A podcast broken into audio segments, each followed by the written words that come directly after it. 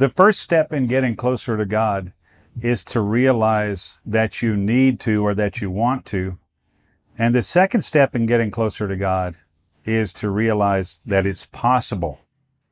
I want to encourage you to check out my book, Getting Closer to God, Anthologies from the Forefront Trilogy, Book Two.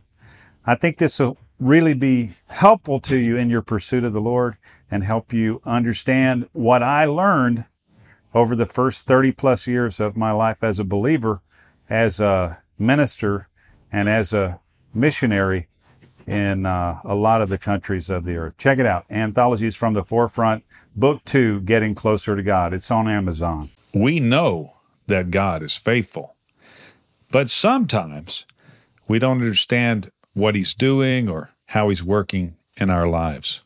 Today, we hear from Bill Yoh, a seasoned business leader, about his mother's death and how that set him on a path of transformation and how one short mission trip redefined his perspective on leadership and perhaps life. Welcome to Leaders Moment, brought to you by Vision Voice and FX Missions Podcasting. We encourage you to take this moment and use it to sharpen the saw of your leadership perspective and performance. We're bringing you interviews, stories, and more from leaders much like yourself who are taking action, learning, realizing potential, and getting results. Whether this is your first time with us or you've been here for a while, welcome. Thanks for being here. You know, it's hard to believe, but this is actually episode 245, 245 of this show. It's pretty cool. And it's also a bonus episode We've got a few of those in store for you this year, so be waiting to check that out. This particular episode is with a guy I've just recently met, actually, but I've come to respect deeply in a short amount of time. We've had several conversations. Personally, we also have the recording here. Bill Yoh. It's a powerful and impactful conversation. It is to me, and I think you'll also enjoy that. He spent his career in the corporate space, very accomplished man. At the highest level of a multi billion dollar family business, which for those of you in business, you know, there's a lot going on in that statement. But God still had more for Bill.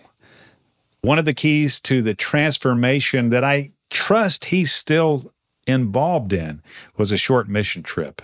We'll get into that more deeply when Bill shares his story. I also want to share that his book, Unvarnished Faith, which is very recently released, uh, is available on Amazon. There'll be some links for you. You got to get that. And after you read that one, go back and get his other one our way. If what Bill shares pricks your heart about the nations, we've got kind of a soft on ramp for you. We will be having a Bro Summit in early May in central Mexico. And you can get more information on that if you're interested in kind of touching your toe in the water about what it means to go overseas for and with the gospel. Send me an email, scott at fxmissions.com, or you can go to fxmissions.com's website and click on Bro Summit. Thanks for joining us today. Pretty excited to be able to continue the conversation with you about leadership and taking actions, those kinds of initiatives. Thanks for joining us. I also have an expert on the program today. And Bill, maybe you cringe a touch when I mention expert. Often people do, but this is Bill Yoh. Bill, welcome. Thanks for joining us. Thank you, Scott. It's my honor to be here. it's kind of a curveball right out of the gate there. You've got some leadership in your background. You, of course, uh, in the corporate world, you've done some outreach stuff that we talked about in our prep. And uh, you've also written a book fairly recently. Maybe this is not your first book to write, but one that caught my interest. Welcome. Thanks for being here. Talk to us a little bit about who is Bill Yoh for a moment. Sure. No, thanks, Scott. Who is Bill Yoh? Boy, we could go a lot of different uh, directions with that. But born and raised here in southeastern Pennsylvania, where I, where I still live today, and had the chance to uh, get a, a, pretty strong education a couple different places, and spent most of my career, or I should say the first 20 some years of my career working for our family business in various, you know, leadership and management positions. My wife Kelly and I have been married for 25 years. We just did a really, really thoughtful, blessed vow renewal this summer, and we have three children who are between young adult and late teenage years. Congrats on that 25. That's a great milestone. Thank you. Thank you. Yeah, it was a really, really neat, neat moment. Yeah, awesome. Please go ahead. Sorry to interrupt. No, no, no worries. Yeah, it was really cool to do a vow renewal with our children standing by our sides. Not something you ever plan on being able to do, but it was a special, special event actually because it was seven years ago by now my mom passed away and it was a real you know sad time for me but along with that it really did change my life and i became very aware of of the presence of god in the moment that my mom went to god and the moment that her earthly suffering ended. And in the ensuing months and years since then i really changed pretty significantly my professional course of direction. I pulled out of a lot of my management leadership responsibilities. I researched and wrote a book on my father, which is essentially largely a book on leadership. I started doing a lot of mission work. I really started pursuing my faith a lot more. I started a few different small groups, Bible study groups, uh, gospel reflection groups, and started really taking my faith much more seriously. Ended up ended up converting to Roman Catholicism, which my wife and her family had all been lifelong Catholics, and mm. I felt the call to join the, the Roman Catholic Church. And that all culminated with writing another book, which I'm getting ready to, to publish with just faith based. And I just completed a master's in ministry and theology as well during the pandemic. So oh my. that's me and maybe a bigger nutshell than we needed. Wow. Well, hey, it's a great overview. I've got to say, maybe you changed direction seven years ago, but it didn't sound like you slowed down. Perhaps you, you've been a you've been a busy guy since this new sort of faith element has gripped you in a new and different way. That's pretty exciting and and encouraging. Uh, even though the you know it's a loss and a tragic uh, sort of sense of loss coming there, but additional meaning came to your life as a result of that. So very very happy to hear for that. I'm you know, th- I think about those things. I lost my stepdad after about 50 years of uh, him being in my life recently. So yeah, you know, and hoping for the good that could come there as well. So the current book that you you wrote, the one about your dad, you said it was uh, primarily, you know, had strong leadership undercurrents. What's the current book? What's the one you've just finished? Sure. So the book that I've just finished is called Unvarnished Faith: uh, Learning to Love with a Servant's Heart. And this is a book about a mission trip I took to Nicaragua. Actually, it was my first mission trip a few years ago. And so it chronicles the short term mission. It was a week long mission trip in Nicaragua. I know you've spent a whole bunch of your life down there, and, and thank you for that. But also, not just telling the story of the trip, but the life observations and life lessons that came out of the trip. So the book not only talks about mission work, about food insecurity, about a lot of the things that that intersection of helping other people and faith, but also, you know, principally about love and about relationships and how central love and relationships are, not just to Christian faith and to Jesus's way, but just to the better ways for us to be versions of ourselves and interact with one another and, and support each other, particularly those in need. Mm. Wow. I've got to say, I you know that conversation resonates with me highly. I started traveling in short term work like the one you're talking about there some years ago, and it was a powerful impact, almost like I was shot from my perch. I was as I was looking in a different direction in terms of the way it impacted me, not on the intercultural type aspect of that, but just how I was a student with everything to learn about the environment that I was in. Mm-hmm. After maybe at that time I thought I'd already learned a lot and maybe knew something, it was a whole new opportunity for me to learn. Unvarnished. Did I get it right? Yes, Un- unvarnished faith. Yes. Unvarnished faith. Very good. Very good.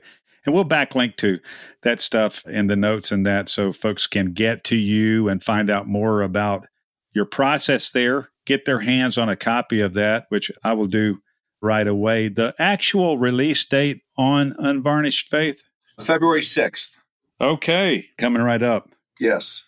As of our recording time, it's coming right up. Yeah, exactly. You know, so the, the idea of unvarnished faith is, you know, looking at my life experience, particularly this mission that I wrote about, really brought this to the fore.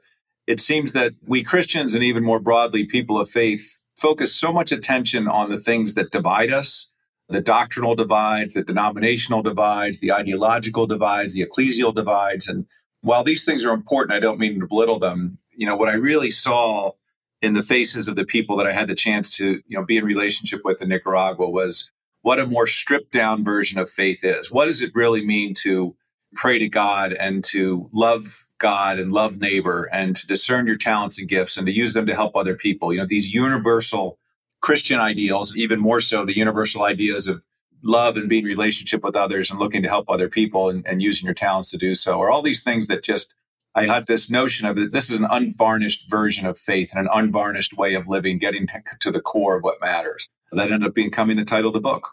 I think it really rings true and appropriate to me as the complexities of which are stripped away when you're much closer to the edge of life experience that so many in the developing world are. That has been something that struck me so directly. Those kinds of reflections and those kinds of meditations, if you will, help us even in a much more complex environment, right? With a lot more maybe surrounding us and making noise, if you will, in terms of our existence. It helps us get to the root of and get to the core and center of what we believe in and how we live powerful, powerful concepts. Really looking forward to reading that and participating with your learning there. I'm thankful for that. In this podcast, obviously, we're talking a lot about leadership. From a leadership perspective, I'm curious as to how this time that you speak of in Unvarnished Faith and the trip in specific, how did that impact your perspective of leadership? Maybe it changed or modified, added to. How did you come away different from a leadership point of view than prior to your engagement on this trip that became a book? Sure. It's a great topic an important topic. And, you know, the first thing I'd say about that is going on a trip like this, particularly this was the first trip I'd done. I'd done a few more since then, but mm-hmm. I was so thrown outside of my comfort zone, physically, mentally, emotionally, spiritually. And, you know, I've really come to learn, you know, for real growth to happen, real transformational, personal transformation to happen, you have to get outside of your comfort zone and doing a short-term mission trip like this as you know well having done you know dozens and dozens of them over decades really has a chance to do that so kind of it, it tills the soil right for new shoots to shoot up so you know one thing from a leadership perspective i returned with a heightened awareness of place you know that place matters and what is my place and how am i situated not just as a leader but as a partner as a colleague as a community member with others and this brought to light issues of privilege and not privilege in the political sense that we hear in, in presidential races, but true. What are the yeah. true privileges I enjoy in life, and what are some of the power dynamics around that, and and the blessings that I have, and and a lot of those things just really came to the fore. Uh, you know, one of my most sacred Bible verses, which is on my computer monitor, is Luke twelve forty eight. Everyone to whom much was given, of him much is expected. And yes. this trip and being out of my comfort zone really brought to the fore how much I've been given. And what I take from that is not that because I have so much, it doesn't mean I get to do less than the next person or even the same amount as the next person. I really feel personally driven that I have to do more than the next person because I've been given so much. So, yes. And, yes. and that leads to the other real, I would say, pivot or, or amplification I had around leadership. And I know this is something you write a lot about in your book with your five keys to leadership is the idea of servant leadership. And nothing has become more profoundly foregrounded to me in the world of being a leader than being a servant leader. I would say that was Christ's singular message about leadership in the Gospels was to be a servant leader. Those who are served are not the leaders, it's those who do the serving that are the leaders. The food ministry that I went to Nicaragua with is called Servants with a Heart. It's a food ministry that one of my brothers and his wife started a number of years ago, and they ship tens of millions of meals all over the world to underserved communities. And it also became the subtitle of my book, Learning to Love with a Servant's Heart. And just all the different facets of servant leadership became incredibly clear to me you know, spending just this one week away in, in, a place like Nicaragua doing the kind of work we were doing. Wow. Yes. I can't say I felt prepared to go on the trip, but once I was there, these things just started showering over me like a waterfall. Well, it makes sense. I think some learning, uh, you know, we get ready for, and some learning is uh, comes kind of out of nowhere. And sometimes we can learn in that way in ways that we can't maybe learn if we're if we're uh, so ready for the lesson. Will also, if you can send me the links for your brother's ministry, I'd love to include those in the show notes so folks can check out sure. potentially a way to get involved in their food ministry. It sounds extremely worthwhile and, and powerful. I would consider you a seasoned leader. We both go to the same hairstylist because I noticed they like to use the same color on your hair application as they do on mine. We're seasoned uh, people to That's a degree. Right. We That's still got some uh, good, strong uh, decades in us, but we're we're we have gravitas whether it's whether it's oriented or not. well said. Well said. Yeah, I would say you were kind of already a seasoned leader when you started stepping out and you took this first trip that you wrote about others since. What would you, as a seasoned leader, recommend to potentially other people in that same space who are looking to do or maybe getting ready to do their first cross cultural work? Do you have some things that come to mind? Sure. For sure, I do. It's a great question. And we were brought through sort of an orientation process going to it. Quite honestly, though, Scott, the first thing I'd say, and this is obviously a shameless plug, I would read your book and I'd read my book. Because I think both of these you. books really embody what it's like to be a leader on these kinds of trips. And so that would be something I would offer up. But Thank you know, one thing I would offer to seasoned leaders is leave your alphaness behind. If you're going on one of these trips, it's the first one you've been on, you are not the leader of this trip. And if you are the leader of a trip, having never been on one, it's probably not going to be a very good trip. Be okay and just set a mindset of you're not in control, have that serenity to know what you can and cannot control, and mm. just go in there in full sort of sponge mode, soak up, absorb, be open. You know, my experience on these trips, as I know yours is, is, is the power and presence of the Holy Spirit is it's so inspiring and even overwhelming at times with how raw and captivating everything can be. And just be open to that. And then the other thing, as I just said earlier, you know, is really think hard about how can you introduce more service into your leadership style, that whole idea about servant leadership. One of the things I talk about in the book that we've done on the trips I've been on is this exercise we have called telling your story. And you know, you've been on enough of these trips that you come back and, mm-hmm. and the question you always get asked, Oh, I heard you went on a mission trip. So how was it? Yeah. So we do this exercise called telling your story. And the step basic, but there's something we don't often do, which is, you know, each night we'll sit down in small groups and, and reflect on the day and have these little questions to answer. But you know, what were a couple key observations today, a couple key events, a couple key takeaways. And then when you get about midweek, you start to think about, you know, what's percolating in you maybe is some more meta takeaways or themes from the trip. And then towards the end of the trip, you really come down to almost this idea of an elevator pitch to answer that question. So how was your mission trip? And this idea of reflecting and this idea of introspection and real time processing about what you're doing is something we do so infrequently in life.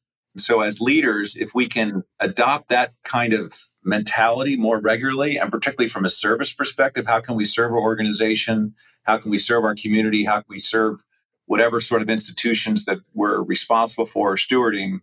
And know how do we help people tell their story and bring their whole selves to the organization, to the mission, to their job, to their vocation. It may not seem intuitive, but mission work is a great way to sort of open up those avenues for a leader to be more predisposed to institute that kind of change or that kind of practice in your organizations. That's really cool. As you're talking about that, I'm thinking about probably what was it, 15, 20 years ago when this management offsite was a really big deal. You know, you, let's take the entire management team, let's go offsite, let's spend a weekend. I'm thinking about a management offsite to the slums of Nicaragua or something. You know, like this dynamic of introspection and seeing people in a different light.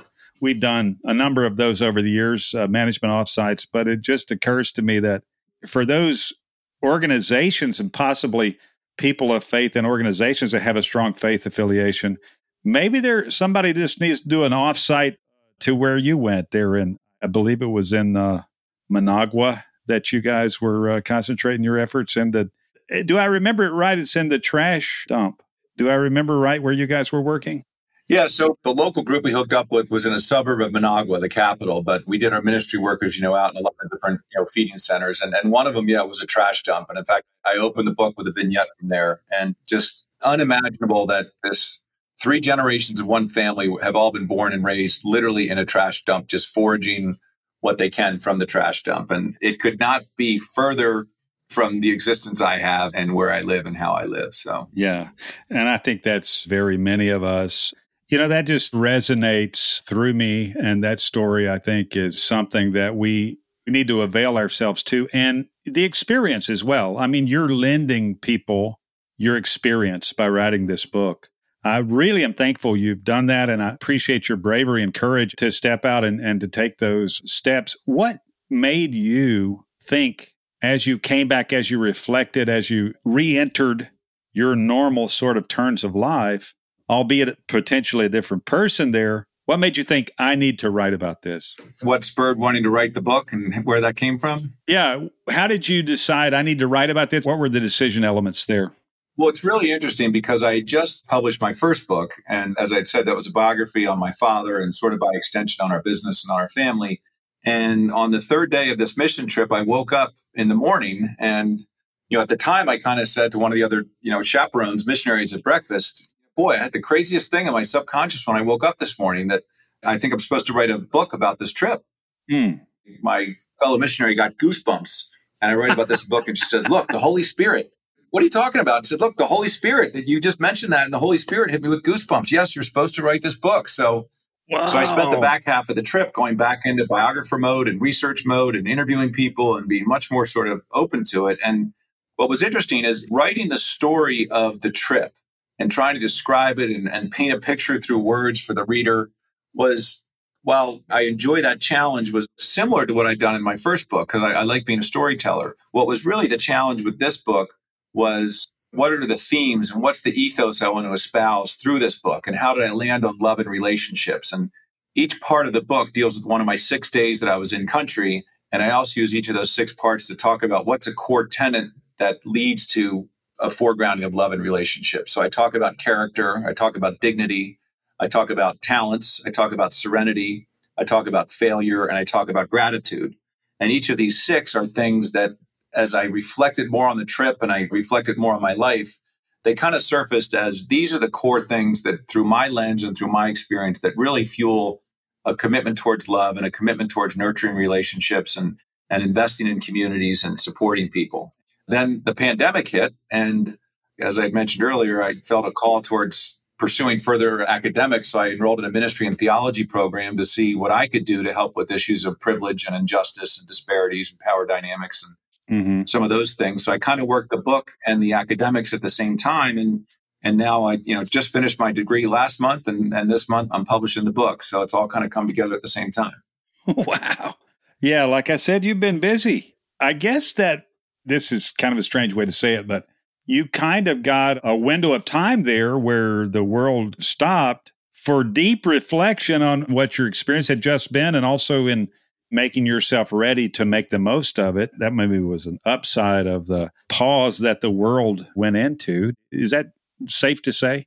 Yeah, for sure, Scott. Everybody has their story and their experience of the pandemic. You know, again, as I mentioned earlier, just this incredible awareness I developed of the privilege I have. And again, not in a political sense, but we live in a nice house. We live in a walkable neighborhood. We had all of our children unexpectedly under the same roof for months at a time as an extreme extrovert, I absolutely missed interacting with people. You know, Zoom didn't quite get it done. But the other side of that is, as a family, we got to plan our weekly meals and we instituted movie night and we instituted pizza night and all these different things. But it really did make me aware of all the blessings in our lives and all the things that we have going for us. And, you know, again, as part of God's plan and me being more open to it, I wandered up the road to Villanova University and found that they had this program in ministry and theology, and a lot of the ministry stuff focused on you know issues of diversity, equity, inclusion, and looking at these things through a lens of Christ and yeah. How can I employ my talents and gifts to help those around me and the communities I'm involved with? And it just felt right to work the book at the same time. And as part of this big plan that I'm just a small part of, the fact that one is ending as soon as the next is beginning is just a great momentum builder. So, yeah, absolutely. Absolutely just kind of switching gears here. We've probably got about 10 minutes left in our time, and I want to make sure and get anything in that you want to include. But just a few more questions on my side, but I want to make sure, again, and include everything that's on your mind. What do you hope that your book will accomplish? What do you hope it will contribute in the conversation, in those who read it, and maybe just in general? What's the contribution you're hoping for? Thank you for asking that. Yeah, the first thing I'll say before I answer it is, you know, I, I'm a storyteller and I wrote a story. And like with my first book, I'll be really excited to hear the various takeaways people have. Yeah, I sort of think about, you know, when when a preacher gives a sermon or a homily, they put it out there based on what the Holy Spirit's put on their heart and their mind, but they have mm-hmm. no idea what their congregation's going to receive. And and you always hear these stories from preachers and deacons and priests that, well, somebody said this to me on the way out the church, and I had no idea that's what they were going to take away from this. So now, with that said, you know, I do have a couple hopeful objectives, if I may. And the first is, as we've talked about, just to heighten awareness of the real endemic and epidemic that is food insecurity. Mm. Uh, you know, obviously, there's been so much appropriate focus in the world about COVID and all the terrible things that has brought, but food insecurity is truly a worldwide crisis. It ties to gender issues and race issues and geographic issues and geopolitical issues. Everything is both caused by and a contributor to food insecurity. And, and obviously, it's not just in the global south. It's not just in different places. It's, it's within a, a, short drive from virtually any community anywhere in the developed world, let alone the developing world. So that would be number one, would be food insecurity. Secondly, would be people trying on the role of minister or of ministry. And ministry can be a scary term. It sounds like a very formal term and sort of a church term. I've never taken any the- theology courses. How could I be a minister? Well, the reality is we're all ministers. We're all engaged in helping other people. We're all engaged in trying to make the world better for other people. As human beings, that's how we were designed, it's how we're wired. And yes. part of the faith journey and part of discovery, and I hope people may sort of try this on as they're reading my story, is being real intentional about what revelation is showing up for me about my role in life. And then how can I discern that revelation to maybe do things differently? So, for example, a lot of times people will say, well, I, I go to a soup kitchen every quarter and I, you know, pack turkeys on Thanksgiving, but I need to do more of that. I need to do more of those kind of things. And, and my response is often, yes, you do, and, and good for you for doing more. And consider the things that you do with the bulk of your time and your energy and your talents your job your day job your volunteer work that you do your, your family life who you are as a mother a father a brother a sister whatever it might be a child how can you look at those things as ministry you know ministry doesn't often happen in a pulpit ministry usually happens in a living room or on a street corner or in a subway or on, a, on an airplane or on a telephone or on a computer screen. So having people look at that. And then the third thing, which I mentioned earlier, is just, you know, I do hope people maybe have a different appreciation for place and sort of where they're situated in the world and maybe a broader aperture towards the relationships in their lives, the communities that they're engaged with, and ways that they can employ their time and talents and treasures to make the world a better place. Well, you've given yourself a high goal there. Obviously, the story that you were experiencing resonated deep inside of you to create those types of goals or objectives or hopes that you could give voice to the experience. I, like you, am, have been trying for years to give voice to my experience in a way that helped people join me in the experience or at least have an essence of it I'm very confident that's what you've done in this new book. You, we're going to join you in your feeding centers, and we're going to have that experience. We're going to enter into it with you, and in part, as we can, only in part. I expect to be inspired, expect to be encouraged as well, and also maybe challenged a little. I mean, you're you're a very uh, suave guy. You got some style points in terms of pointing up to us some areas we could look at, but doing it in a way that we all felt better about considering it. So thank you for your approach to opening up something new to folks in a way that is most likely to be accepted. I, I feel confident that that's something you have as a gift. So as we're wrapping up here, what else is on your list? What else did we miss that you wanted to make sure include?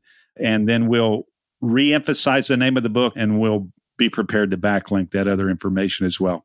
Sure. Well, well, well, thanks, Scott, And you are very, very generous and effusive with your praise, and I, I appreciate that. but you know, what, one of the things that actually is just what we are talking about is you know, a couple of things in, in, the first volume of your anthologies you put out. You talk a lot. I mentioned you talk about servant leadership, but you talk about lifelong learning, and I could not agree with that more. Not only the academic learning, there's a expression that I've never been able to find it who actually said it, but is that the truly educated never graduate.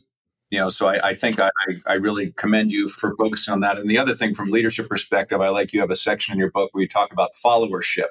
Mm-hmm. And I've always kind of said, well, you could argue the simplest definition of a leader is somebody who has followers, right? So, you know, people have all sorts of different definitions of leader. Well, if, if by definition, people follow a leader. And so the fact that you were astute enough to talk about that in your book, I thought was a good thing. But the last thing from my part that I'd like to share is is uh, Psalm 116 verse 9 says, "I will walk before the Lord in the land of the living.